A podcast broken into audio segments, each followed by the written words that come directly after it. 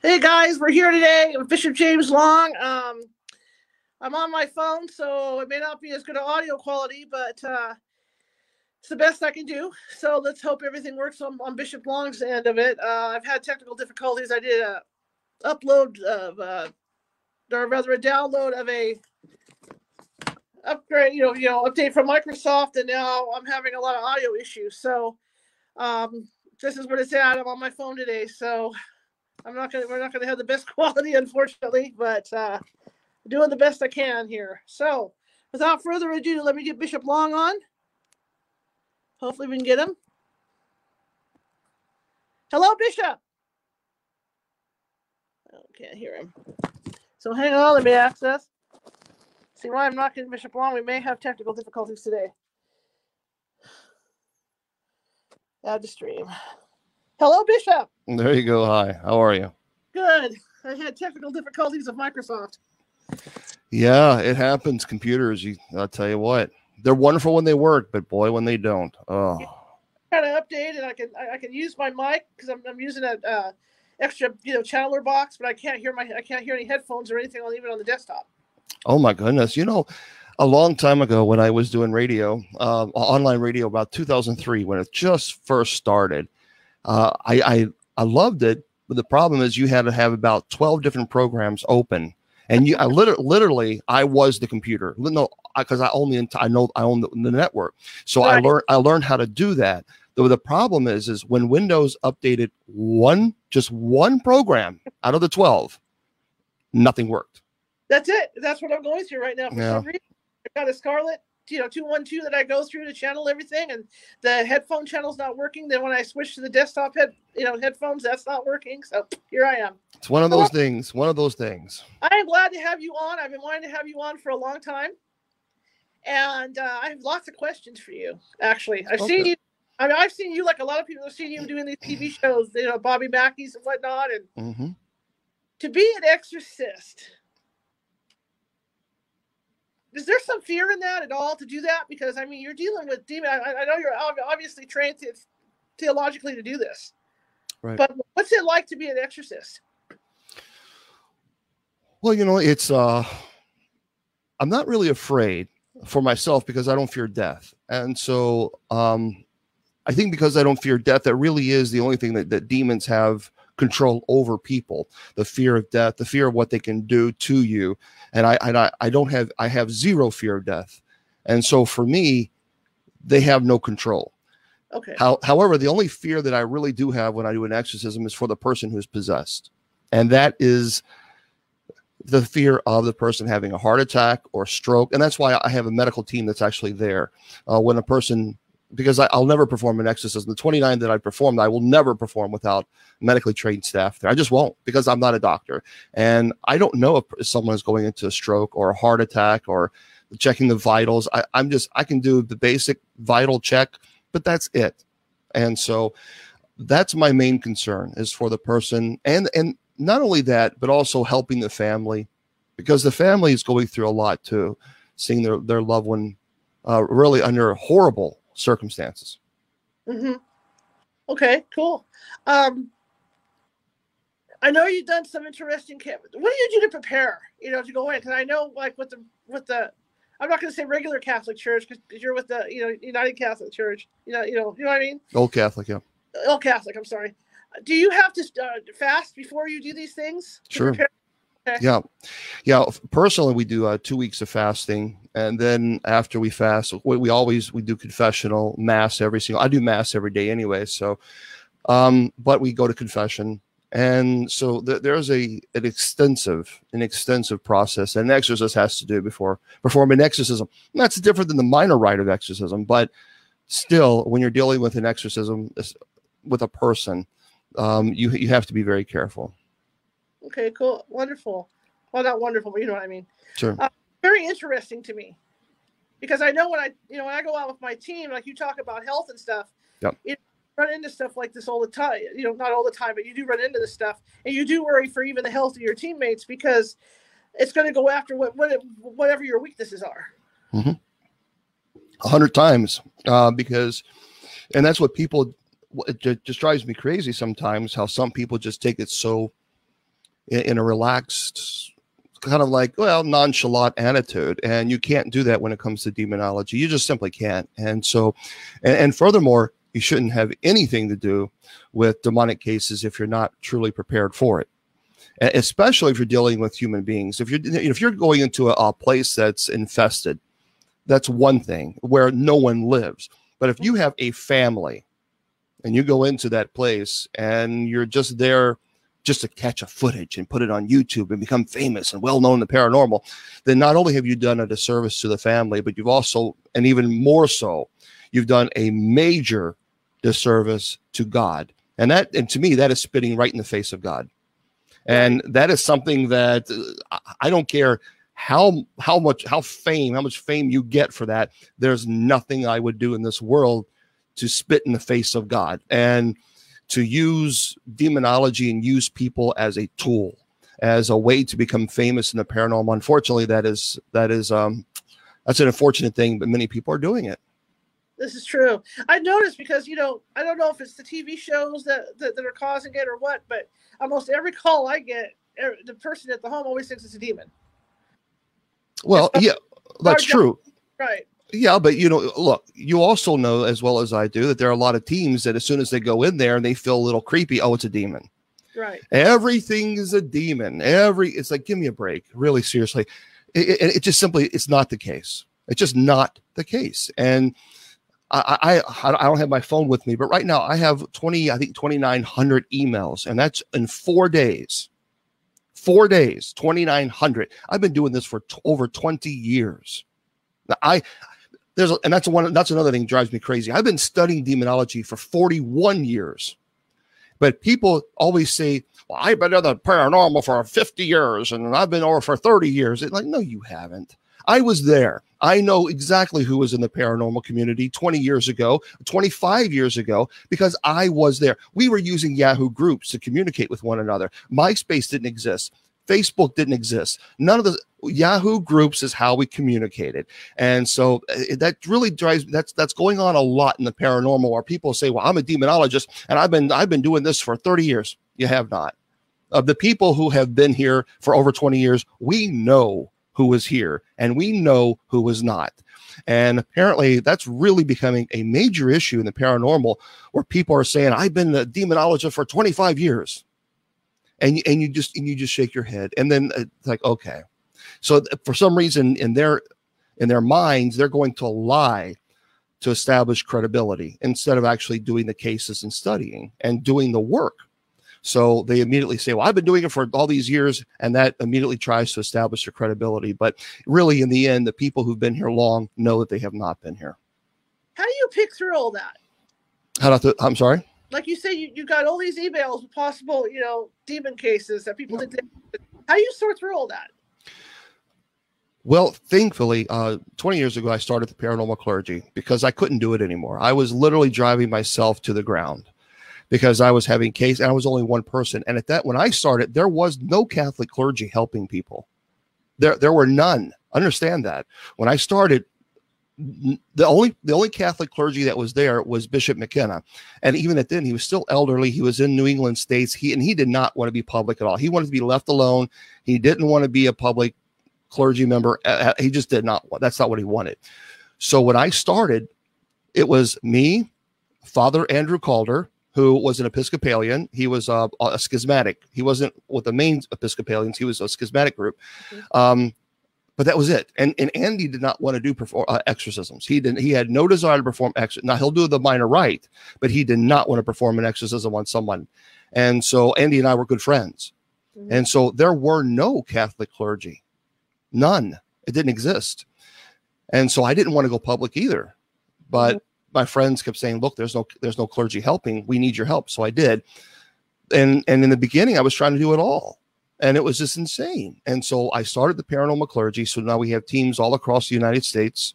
And then Rich Valdez is now the director of the paranormal clergy. He actually is a laity demonologist for the church, and he actually is legitimate in that he has real cases.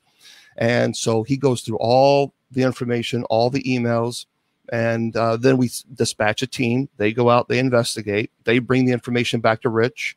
Rich will then look at all the information. If he thinks it warrants my attention, he'll say, Bishop, we have a problem. And then he lets me know what's going on. Okay, okay. I was wondering how you did that. I mean, like, because from what I understand, you know, the Catholic Church has told us, you know, that we, we have to go out get all the documentation and then, you know, bring it to them. Sure. Yeah, you have to because the, the exorcist can't can't do it all. And, and and now Rich doesn't go through all my emails because I have a lot of social media outlets, so all those come to me, and it is it is tough. It is uh, I, I can't go through all of them, and I, I do the best that I can. Like right now on Facebook, I have 573 messages, and Crazy. and that and that's today. That's today, and I have seven. I have seven thousand nine hundred and thirty-three friend requests, but I'm at my five thousand limit. Yeah. So I, I do what I can, and I just take one email at a time. That's all I can do. I can believe it because I know, like you know, we'll get like 20, 30 calls a month, you know, and everybody thinks it's even. and that makes your job even harder because yep. now now you're dealing with people that might have mental issues when you go out there, and you know, so you have to staff accordingly, you know, even on your staff. That is true, and, and and mental illness is a completely that's not that that really does concern me. Um, you know, of course, demon demonic cases concerns me, but mental illness really has always concerned me for groups because we have a mental health professional who is licensed mental health therapist on our team, and it really frightens me when I hear teams just going out to a, a case where someone claims to see a demon Right. And you know, if that person has paranoid schizophrenia, I mean, that really could put the team at a major damage. I'll tell you a quick story. Sure. I was there was a woman there a long time ago, and when I first was starting out, and she said she has a demon in her home. So I said, okay. So I drove over to her home. It's a pretty long drive, and I think seven, eight hours. And when I got there, I looked in her kitchen and there were holes, puncture holes in her kitchen. And I mean thousands and thousands. I I I I, I can't I can't even describe how many holes. It, there it was everywhere, everywhere. And I thought, what in the world? And I even asked her, I said, why are all these holes? They're everywhere. You must have thousands of them. And she pulled out a broom, but the broom had been cut off. And at the end of the broom was a large butcher knife, huge butcher knife. And she said, Every time I see that demon, I stab it. Wow. And that's when I thought, okay, it's time for me to go. Oh no, I understand that. We had a case. I'm not going to say where it was, but we did. We had a case a couple years ago where the gentleman would he thought the demon was in the walls, and he tore. He was a rental house, and he tore all the walls down, and the house trying to get yeah. to him. Fortunately, with my team, and I'm not trying to PR myself, but I just want you know, I'm trying to like do this because I know I agree with you. I think there's a lot of teams out there that are dangerous. You sure. Know, for profession. And with my team, it's taken years for me to put together my team to where I have you know two, two mental health professionals on staff. You know, so I, I don't worry I don't worry about it. I have screeners that go in with me, and you know, and, and we talk to people and we find out what's going on with them. Real likely, you know, questionnaire. But it scares me because, like you say, there are these teams out there that don't do that. That's right. And That's right. Disservice to the community or to, to the client, rather, you know, when, when you don't do that because you don't know what you're dealing with. That's right. And and and and the thing that people don't understand, you go into a a home, and if someone really is in a paranoid state, and you go in and say, "Oh yeah, I I, I feel a demon. I feel it. It's here." Now what you've just done is fed into that paranoia. Mm-hmm. And now you cause the person to go into an extreme paranoia. To now, the person could take their life the person and that type of stuff right there is a i'm telling you one day i've said this for a long time but one day it's going to happen one day somebody's going to go in there and they're going to pretend to be an exorcist or demonologist. And a demonologist by the way has no business performing an exorcism. None. Let's make that very very clear. If you are a demonologist and you're watching this you're watching this now or later and if you're performing an exorcism you have no business because a demonologist is not that's not what a demonologist does and mm-hmm. people that that really does bother me a lot when i'm seeing demonologists performing rites that they have no business performing a person who is a true demonologist they know that their job is to go in investigate gather the information. They know what to look for, they know the signs to look for, gather all of the information up and present it to an exorcist.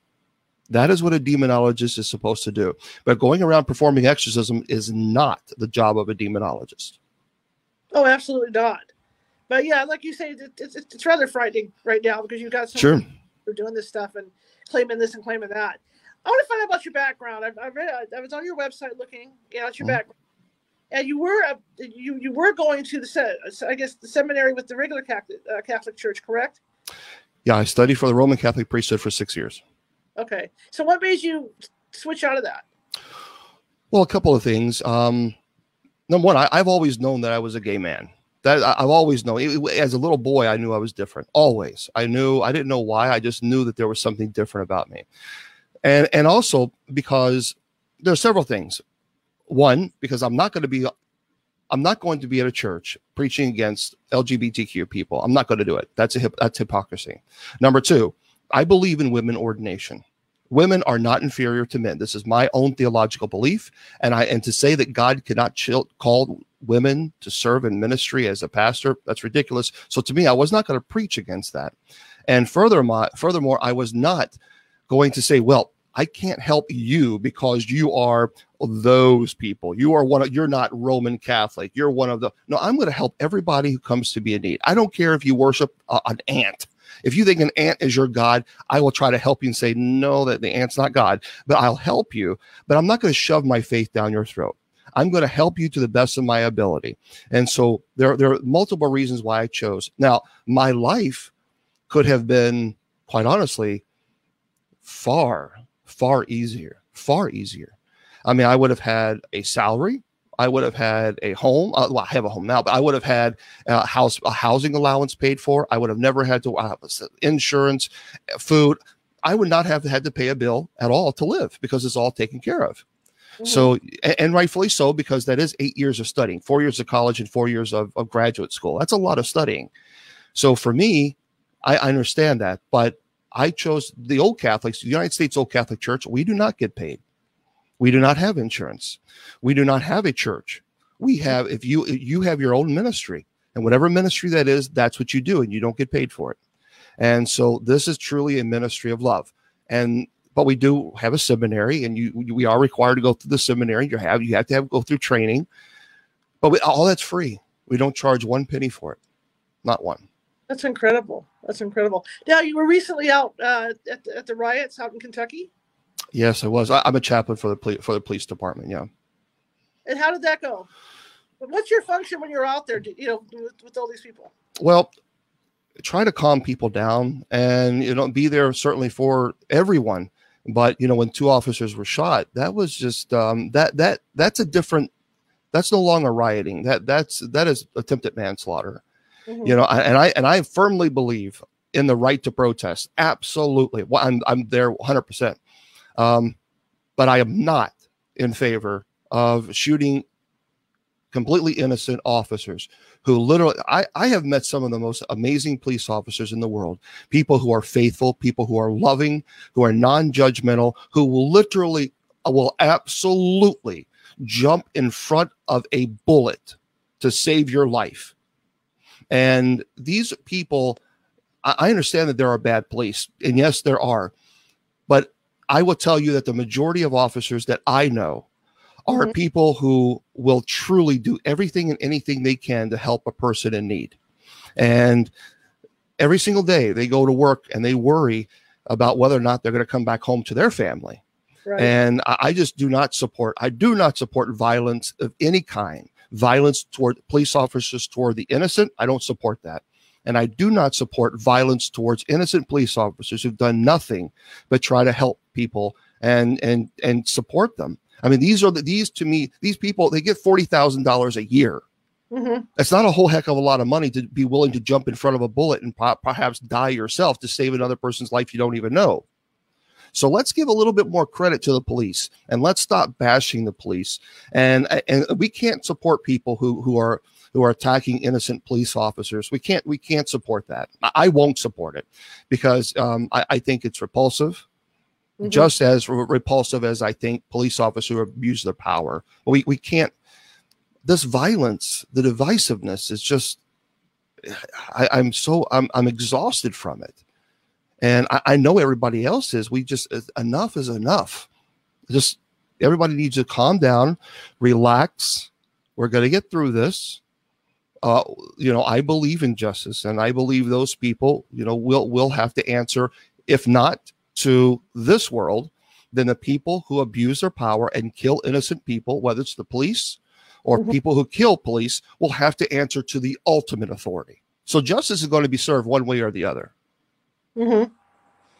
That's interesting. I, yeah, I was wondering what you know what your function was when you were out there when you were out there the other night. Um, what do you see I, from, from your perspective and, and, and, and working in, in the church? Are you seeing different trends with people as far as their attitudes towards towards the church or, or anything or their beliefs or anything like that? I understand. You know this this collar that I wear, uh, we, we it's called clerics. Um, for some people, this represents violence, it represents torture, it represents judgment, it, mm-hmm. it represents condemnation. And in some people's eyes, it represents hate because there have been some clergy, and I use that term loosely, who have used their power of influence to to hurt others, to yeah. judge others, to condemn others. And those people have no business, none whatsoever, as clergy members. And so for me, when I go on and I talk to people, I always try to remind them that don't judge Christ so harshly based on the actions of man. Because unfortunately, there, there are ego, there's ego that gets in the way, there's judgment, there's hatred sometimes, and that's the actions of man. But really, if you look at scripture, Jesus was just the opposite of hatred. I mean, this is a man who defended prostitutes, tax collectors, uh, who, who defended the poor, who defended the sick, the people that were ostracized, those people that were not considered part of part of the rest of the community. If you were a leper, you were never. You, matter of fact, if you were a leper, uh, and if someone walked towards you and they were c- considered clean, the lepers would have to say unclean, unclean. They would have to make themselves known so that everybody has. You can't touch them. Even their families couldn't touch them. No one could be around them. And but that's what society did to these people but they were human beings who had a who had a very serious illness. Mm-hmm. And yet when Jesus came on when Jesus came on scene, he embraced them. Okay. And that really to me that's the type of Christianity that I am in love with. The Christianity where where Christ defended the prostitute, where well, one of the greatest stories in, in scripture, one of my favorite stories in scripture is when the men, the prostitute was running and the men were about to stone her to death because in, in the Mosaic law, she was she was required to be stoned because that's man's law. Because after all she was having relations with married men. That's adultery. Now the men it's interesting the men who committed adultery were just whipped. But the women now the women on the other hand they were stoned to death. Isn't that interesting? But jesus came on the scene and he said and we all know the story and that's what i love about what he did. Those of you without sin may cast the first stone. Man, when I read that the first time, I thought, this is a guy that I want to know. This is a God that I really want to know. And then he he well, first he bent down and he was writing in the sand. Do you know what he was writing? No. When all these men were around him and they had these stones and they were ready to kill this prostitute, he was writing in the sand. And then he stood up and then he looked at them and he said, Those of you without sin may cast the first stone. What he was writing in the sand was all of their sins, every single one of them. He would look at this person, look at that person, and write their sins down. And they looked and they wrought, they saw what he wrote. And that's why they dropped every single stone because they realized then that they have no right at all to throw stone because the sins that he wrote on that sand, according to the Mosaic law, should have put it, the penalty would have been stoning to death. And they knew darn well that they were hypocrites. And this is when this is that that's the type of Christianity that I love, not man's distortion of Christianity. Mm-hmm.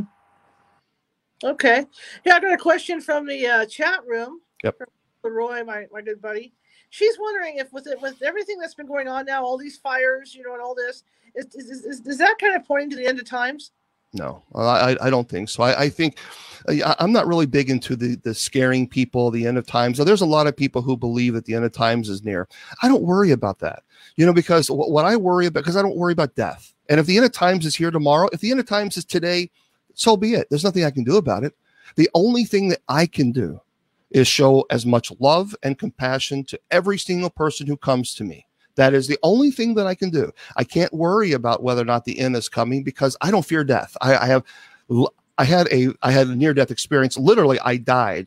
Um, a world leading expert in near death experience. Doc, his name is Dr. Jeffrey Long. I had him on my show, and he's actually a medical doctor. I told him my story. He said, James, you realize you died during an operation. And I saw my mom, who had passed away in 2014. I saw her just like I'm talking to you, I'm seeing you on camera. I, it wasn't a dream. I know what a dream is. I saw her. And it was just, I, I don't fear death. And so if the time comes today, okay, then I pray for as many people as I can and I prepare myself and I'm ready. So I, I don't fear, I don't fear, I don't fear that. Cool. Uh, I have another question from Carol, another uh, listener she's wondering if because of all the negative energy stuff that's going on, if maybe the the the the, the, the demons are the, are coming in more. You know that, that they're being drawn in. Maybe it's increasing. Yeah, yeah. You know, I, I I do believe now there are two types of demonic activity. There's ordinary demonic activity and extraordinary. And mm-hmm. ordinary demonic activity is when the demonic will will use will take what you use your weaknesses your weaknesses of pride of gluttony of you know anger whatever those seven deadly sins and they will amplify that and they will use that so for the purpose of destruction and breaking you down breaking people down. So yeah i do believe we are certainly seeing a, a rampant uh, an absolute ramp. Any type of of extreme frustration and anxiety and hatred that that occurs demonic entities will will jump on that like like like vultures because that's meal time for that's that's the dinner bell for them.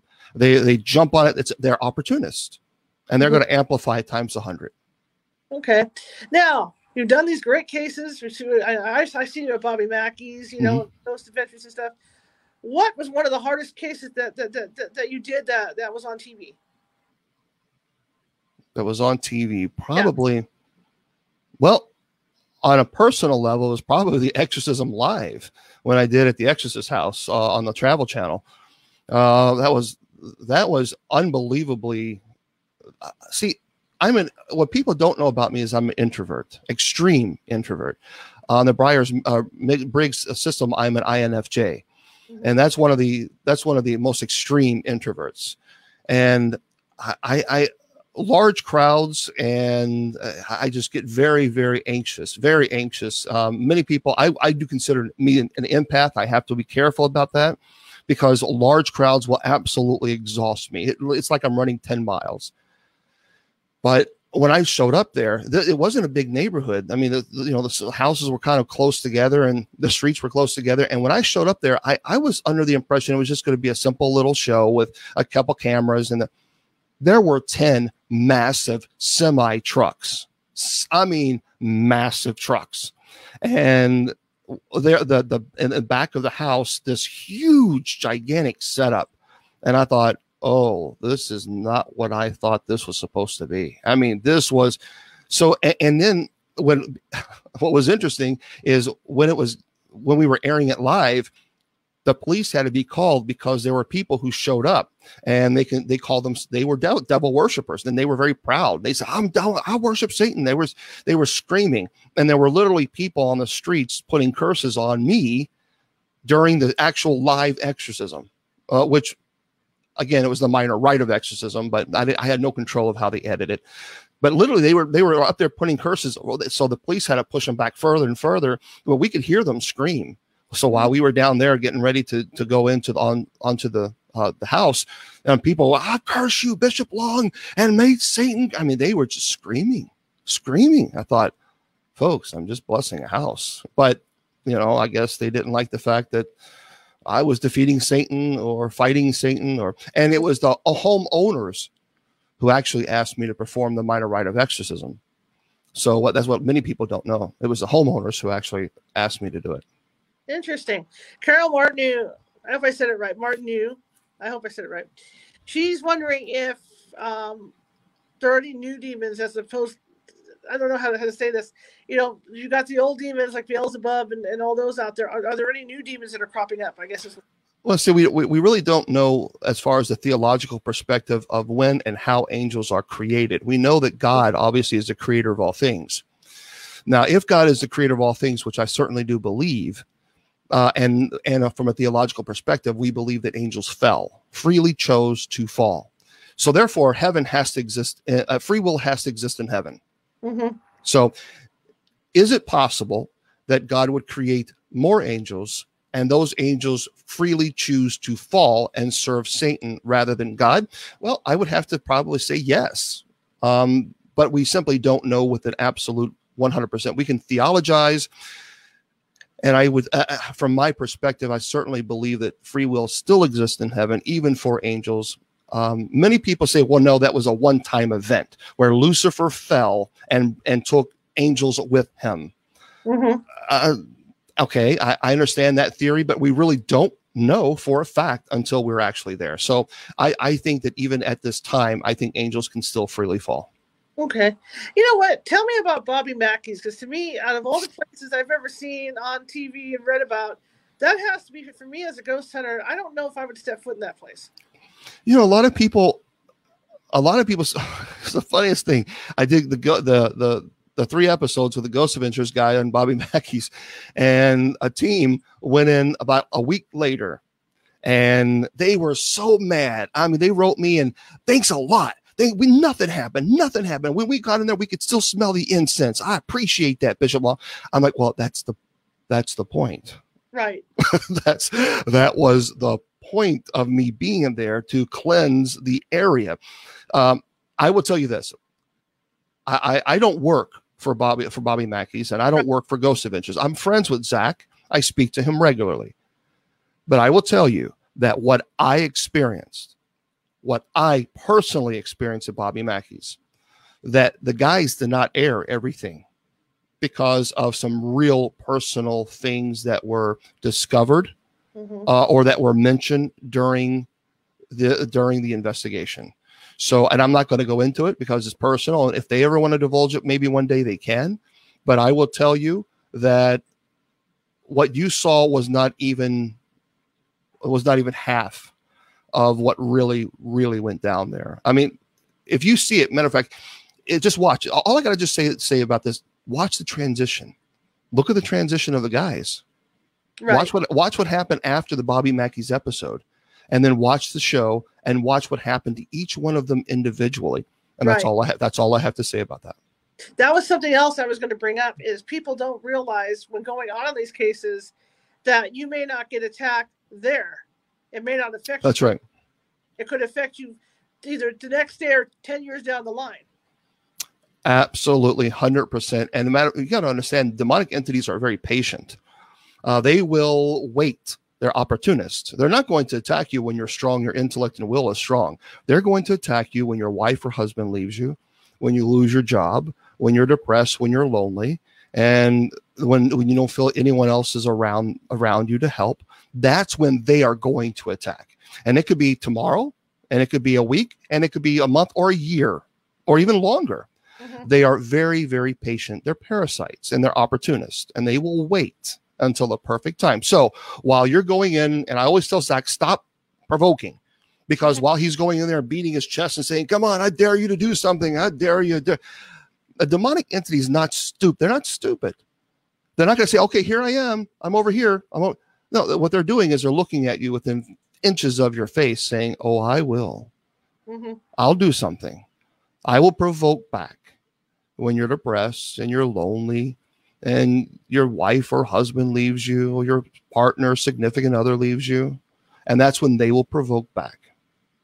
Give you guys a warning out there. I did I did a, a case with a minor demon about a year ago, and it, it, it followed me home. And I woke up the next day with scratches all over my arm and whatnot. And I'm sitting there working on the paperwork, even listening to the EVPs on the case, and the scratches just start to appear. I mean, they will come back to get you. Um, I got a question in here. Somebody has asked me, what do you think about these paranormal museums like Zach's and, and, and you know, there's like three paranormal museums that we all know of, right? I mean, we got Zach's, then we got John Zaffis. John Zaffis. The, ones to, for the uh, my mind's like jello. Yeah. Yeah. Well, I, I think you know you got to have to you got to be careful. You got to be careful, and I understand that some people want to see uh, the historical what what happened. You know, the artifact of. You you just have to be careful. You just have to you just just be cautious. If you're the type of person that um, if you are a strong empath, I would probably tell you to stay away from it. Uh, but at the same time, I, I or even if you're psychic, I would say you you, you might want to re- reconsider. But I understand why some people would really want to see things. Like for me, from a historical perspective, uh, Zach has, and I know it sounds it, it is tr- truly disturbing, Right. but Zach has uh, part of a brain of John Wayne Gacy, and from a from a perspective, I don't know. I wouldn't necessarily want to see that, but I know some people who would um, see the actual brain of a serial killer. Uh, okay, but if that's what you want to see, but I don't know. For me, from a from a theological perspective and from an exorcist pers- pers- perspective, I would like to see certain things to see. Okay, what was it about this particular object that caused the demonic to attach itself, and why? What's the history? Because I love history, so I want to know the historical aspects as well as to why certain things were you know were were attached why demonic attached it so that's the only reason i would want to look at those things That makes sense. I have another question here for both of us. It's hard for me to see. I'm blind. Uh, he the question is: Is it belief system when it comes to uh, spirits, demons, etc.? If you truly believe, you you you will get activity, and if if you're skeptical, you're not going to get as much activity. no because i have an atheist who was uh, possessed by demonic before so no uh, y- your belief or not or non-belief is irrelevant to a demonic entity they really don't care um, because in the end uh, they they don't care if you worship the rock they don't they don't care what they, the demonic entity doesn't that's not irrelevant that's completely irrelevant to them Mhm. Now, I will tell you though that if you go out and you do things that perhaps cause them to be aware that you exist, like like provoke, um, then regardless of your faith, whether it be Christianity or uh, Muslim or whatever it might be, you you're going to have some problems, and you will either you will either surrender to that to that evil, or you will really call upon your faith and uh, it, it is it's it's very challenging it, it'll it'll break you it will break your intellect and will and so sometimes you you really do need to call upon other people to help and that's okay it doesn't mean that you're bad and i know a lot of people don't like to do it because they're afraid that people are going to think they're crazy Right. And And- Chris, go ahead. nope after you Okay. And Chris, I can tell you from experience that we have had non-believers and debunkers on this team that have had issues during investigations. Uh, you know, when we come in contact with, with demons ourselves. I can tell you that. there you go I got a question that says, would being attacked after going to a cemetery be connected to a demonic, or would the attack be from a relative? That's a great question. And really, all of these are great questions. And I got to tell you something. Uh, I, about 17, 18 years ago or so, my team, there's a, uh cemetery here in Kentucky. Nobody heard of it. It didn't, it didn't even exist. Uh, the people didn't even know that it existed. It was abandoned cemetery. No one heard of it. So we went on uh, my radio show, on the television shows, and we talked about it. And we really promoted it and tell people to stay away from it. Now, many people, a lot of people in this area, they know it. Thank God. And it's the Gates of Hell Cemetery in Kentucky. Stay away from that cemetery. That's all I'm going to. Stay. uh, I have had some very, very dark activity in that area. And I will tell you that um, that cemetery is no joke. Of all the cemeteries I have ever been to in my entire life, that is the worst. Stay away from it. Uh, what residential exorcism? uh, Okay, and I know we talked about the the how the, the one you did on Ghost Adventures, Mhm. but off camera, you don't have to mention names or location.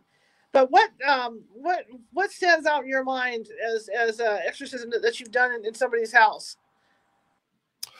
Oh gosh. Um well, there's been a lot uh, with a minor rite of exorcism. See, the, the, the difference is the minor rite of exorcism is when a demonic entity has infested itself or a malevolent spirit.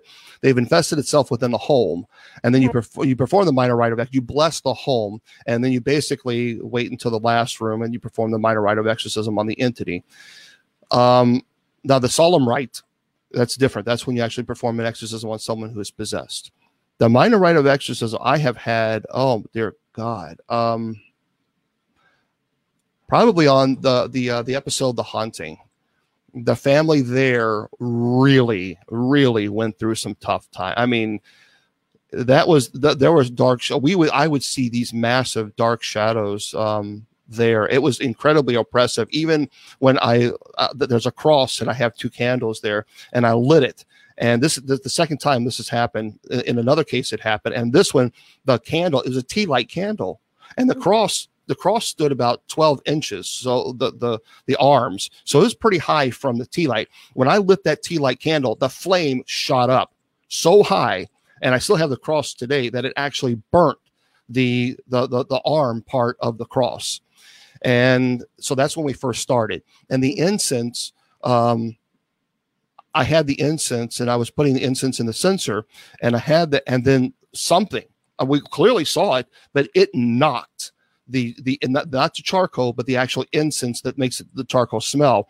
It mm-hmm. knocked that over. It, it it was as if someone walked right behind it and just smacked it, and it went all over the place. I'm not talking about it just kind of fell down and then incense kind of just fell around. It splattered 20 feet past. It. I mean, it literally something knocked it, and so I would say that that on the haunting episode uh, on that house, that was probably probably the most violent. We heard knocks, growls, uh, horrible, god awful odors, the horrible, repulsive odors, um, black shadows. Yeah, that that was a rough that was a rough case. Wow. Uh, the question from the chat room is the longest time fighting a demon possession. Three years. Really? Mm-hmm.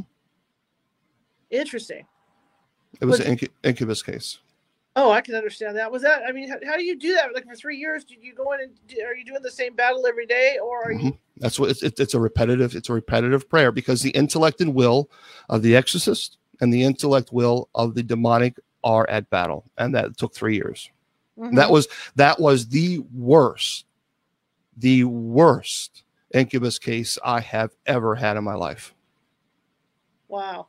So is it like is it like in the movies? Is it like you're tying people down and all that stuff? Like no, actually, if you tie someone down without their permission, that's actually uh, you can be charged. Um, okay. and that that's that as a felony. So well, that's that's what a lot of people are. If they're just going around tying people down, you you got to be prepared to be arrested. Um, no, it, it, it's part. It, it is similar to an exorcism on someone.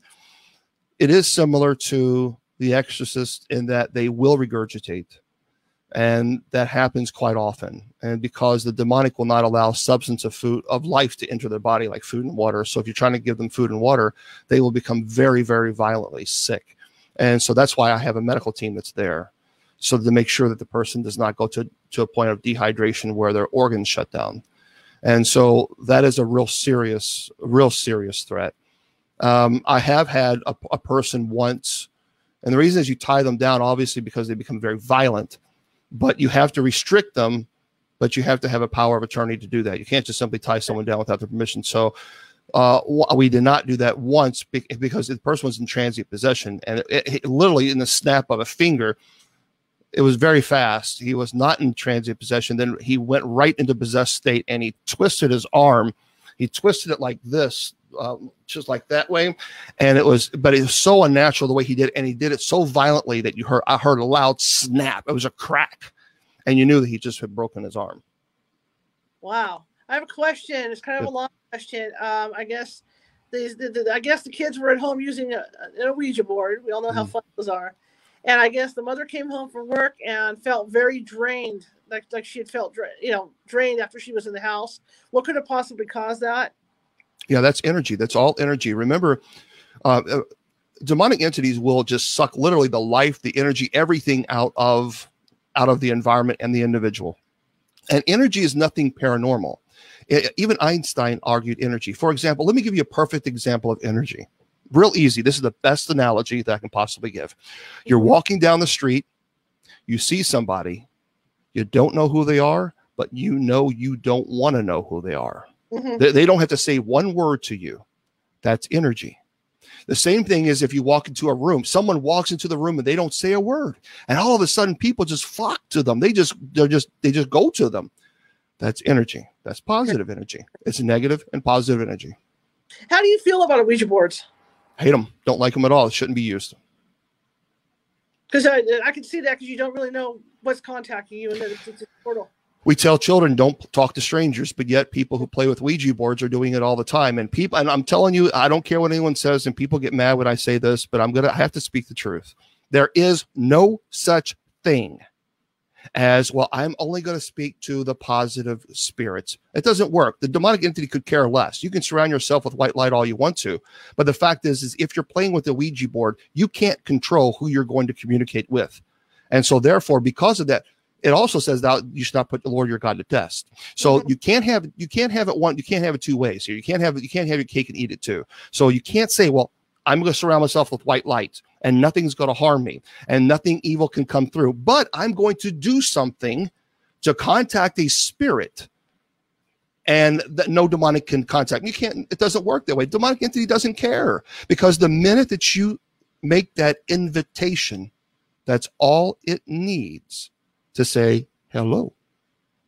And my now to hook into that, how do you feel about these ghost boxes and stuff that they're using to talk? uh, anytime you're doing this, I would always do the preliminary questions first. And matter of fact, I've got anytime, anytime I, I'll do preliminary questions without when I'm doing EVP work. I'll say, Do you confess Yahweh is your God? Do you kneel before the cross of Jesus? Uh, and I'll just ask three basic uh, preliminary uh, preliminary questions, and I got I got an answer with very clear EVP. Class A, do you confess that Yahweh is your God? And the response was a resounding hell no. I thought, okay, all right, now I know what I'm dealing with here. And so then we just proceed. And I proceed with a minor rite of exorcism because I know what I'm dealing with. And so, and there were other issues going on in that house as well. But I would always ask the preliminary questions first before you proceed. Always. Cool. Um, another question about animals. Do, do animal are animals attacked by demons, or, or can they be possessed by? demons? Uh, I've never seen an animal being possessed, but I have seen an animal um, absolutely terribly frightened beyond belief uh, of a demonic presence. I, I have seen that. Okay, interesting. Very interesting. Um, when dealing with young kids, this is my question. Did you run across a, lot of young kids that that that, that need exorcisms or, or that are having No. issues? No, doesn't exist because they're not at the age of reason. You must be at the age of reason, which is believed the church has always taught the age of reason is usually around 12. So if someone comes to me and says that a nine year old's possessed, it's not possible. They're not at the age of reason. Remember, the age of reason must be there because you have to have the intent, the Mhm. intent, and know that you are making communication. Know that you are absolute. You are. You have to see. You have to know that there is an invitation there. But if you're not at the age of it of of content, you don't understand. You're not. th- Then you, you that doesn't exist. You simply don't have the invitation. Here's a question. You, I don't even know the answer to this one. Do, do demons can, can, can demons come up through generational curses? Sure. Absolutely. Yeah. Yeah. Matter of fact, I've seen generation generation curses that are very and and I do I have prayers for people who can pray for generate to to release those generations. So if someone needs those prayers, look, I am not the type I have all this information and I'm not going to give you. No, I'm the type of person that this is 41 years of studying. 41. And I don't mind telling people I started when I was 9. I'm 50 years old. So I started uh, when I was 9 years old. I remember reading my first book and I have not put down the books. I have never, never put, I haven't stopped. So I will, whatever information that I have that I can share with people, that's what I do. So if you think that you have a generational curse, contact me and I'll send you some prayers that I, that I have used myself and uh, that, that people seem to, to believe that they work. And I believe that they work. Another question: Are there any are there any good demons? No, Dude, that was a good answer. Absolutely not. No, don't don't believe. And if you and if anyone tells you otherwise, they are lying to you. They are deceiving you, and they're going to put you in very serious harm's way. It doesn't exist. Unfortunately, movies, Mhm. um, in certain Hollywood movies, want to say you know you can have your own personal demon. Okay, go ahead and play with that and tell me how it works out. A- a- And I guarantee you, you'll be calling me one day and asking me to help. Leave those things. There's no such thing. It doesn't exist. Now, what happens after you go in and do, say, uh, the rite of exorcism, say in a house? Mhm. What do you tell the people afterwards? I mean, uh, obviously they, they can't focus on this deal on the thing that was in there because they could draw it back in, right? Well, it's you know, it's it's really it's it's very difficult for people not to forget because that's that's traumatic. That's very traumatic having a demonic infestation because people go through so much, and so after the I the very first thing I have to figure out is why did the infestation occur? Mm-hmm. I have to find that out. That is crucial. And then once I'm able to find out w- when did the invitation, how did it happen? And when I say invitation, I'm not talking about you're actually saying, oh, you know, you're purposely saying, oh, come on, do something to me. Come on in. I, I give you the invitation. That, that's not what I'm talking about. The invitation can be completely innocent. The invitation is opening up a portal of communication to the spirit world. And even by saying, is there anyone here? Can you make a noise? That's the that's an invitation as innocent as, as innocent as that. So I need to know wh- why the invitation occurred. and what about TV shows? You know, that Yep. people get into that stuff, watching that stuff constantly, that, that, that could open up a door too to draw stuff in. It can, um, I mean, but also TV shows at the same time. There's a double-edged sword to TV shows. I, I like them in a in, in a way because they've also educated people that hey, look, if you are going through this, so are other people too, and that you may, you know, that you that you really true. This may be something that you might want to look out and, and get some help with. So there's a double-edged sword to TV shows. Here's a question from Chris. Um, when you found out that Zach wanted to buy the demon house, how did you feel about that? Well, it depends.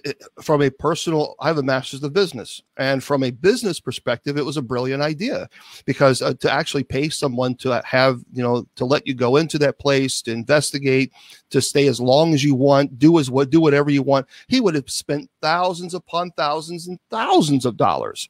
So what he did is bought it for like cheap thirty thousand dollars. So from a producer perspective, it was a smart business decision.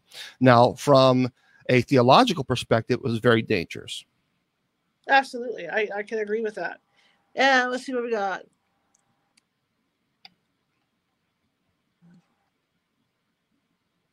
How do we come to? Okay, here's a question of how do people contact you if they have any issues? Yeah, you can go to my Facebook page. If, if we're Facebook friends, uh, unfortunately, I'm close to 5,000. So, and I have 7,000 more friend requests. So, uh, if, if we're not friend requests, if we're not friends, then you can um, send it to uh, Bishop J Long, L O N G, Bishop J, the letter J, Long at yahoo.com. Or for Facebook friends, you can just, um, and it's facebook.com forward slash Bishop James Long, L O N G. And just send me a message and I'll send it to you. And we got about five minutes left here, so I want you to plug what you're doing because I know you have radio shows going on your own.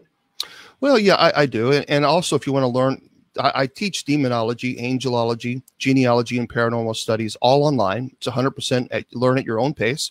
You can just go to bishopjameslong.com and click on the paranormal course. 100% of those profits goes to my funding my ministry. As I told you, I don't get paid for this ministry. I don't charge. And so, uh, and I haven't won the lottery, and people from all over the United States and all over the world are asking for my help. But uh, right now, I've had a um, a homeless ministry I've done for oh gosh, over 30 years now, and a single moms ministry I've done for about 15 years. And I help single moms who just left, uh, young mothers who just left a very abusive relationship, and they need help. And people always say, well, why don't they go to get government assistance? They do. And if you go to government assistance, you know it takes time sometimes to get the help. And so they come to me and they ask me for help. And so that's where the money goes to to helping my ministry. And I understand you have a case coming up I do. That you're funding yourself to travel and everything, and you're, you're looking for some donations to, to get out there and do that to help those people. Yeah, right now we're really far from the funding. I'm gonna have to fly out there and then get a car and then get a hotel. and we i think donations so far is like $85 $85 $95 and it's going to be close to eight to nine hundred dollars. And i've taken a vow of poverty. And so as a benedictine i just simply don't have eight or nine hundred dollars. I just don't. I wish i did. I wish i had a massive team and we can all put our, our money together but i don't have that. It's me and so I, I i try to help people as much as i can but that's people always ask me what's the biggest frustration that is that right there, trying to get the people to truly help them. That's my biggest frustration doing this ministry. So if anybody can donate to help uh, the bishop out yep. to out there to help those people, it'd be greatly appreciated. Yeah, you can go to bishopjameslong.com and just make a donation to the homeless ministry, and I'll know what it's for. Absolutely. Any any parting words, sir? No, I appreciate you you you uh, having me uh, on your show, and if anybody needs help, uh, I am not. Uh, I'm very very I'm very accessible. I, am very accessible. So you can just, you know, just grab me and say, "Hey, look, I need your assistance. I need to talk to you." I, I'm, I'm. This is what I'm here for. All right, fair enough. And you're leaving this show to go to your other show for Bible study, right? I have Bible study today at three. Yeah. Okay, fabulous. Well, thank you, sir. I really appreciate you coming on. Appreciate you guys having me. Thanks so much. Have a beautiful day. You too. All right. Bye-bye. Bye. Anyway, that was Bishop James Long. I've been wanting to have him on for a long time. I've known him for a while on Facebook, and uh, I thought it was informative. I learned a lot, and I hope you guys did too. Um, hopefully, uh, by Wednesday, I will have the glitches done and figure out what the hell Microsoft did to my audio and uh, get all that taken care of um, so we can be back to where I can actually be on my regular screen. But I thank all of you for coming, and we will see you on Wednesday. Okay? Bye.